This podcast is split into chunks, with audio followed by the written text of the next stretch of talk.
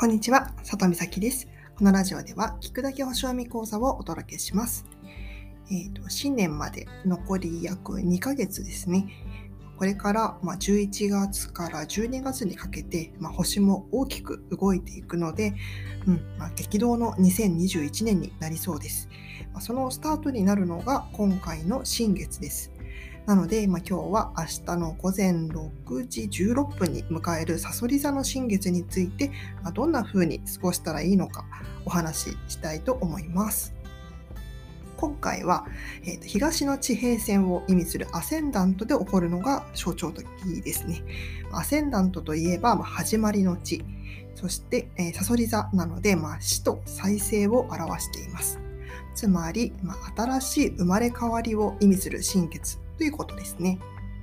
うん、で一方で、まあ、この新月に対して天王星と土星がハードな角度を作っています。なので、まあ、この生まれ変わりっていうのは、まあ、決して簡単なものではありません。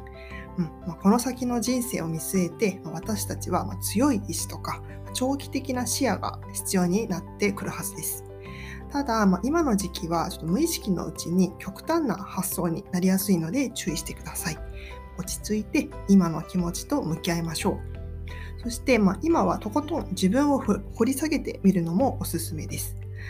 例えば、うーん、まあ、うんまあ、うまくいかずに放置したままになっていることとか、やる気がなくなってしまったこととか、うん、こういったことを改めて考え直してみると問題解決のアイディアが浮かぶかもしれません。ということで、まあ、新しい年に思いを馳せつつ、まあ、大きな変化の前に心の準備を少しずつ始めておきましょう。では、いい一日をお過ごしください。里美咲でした。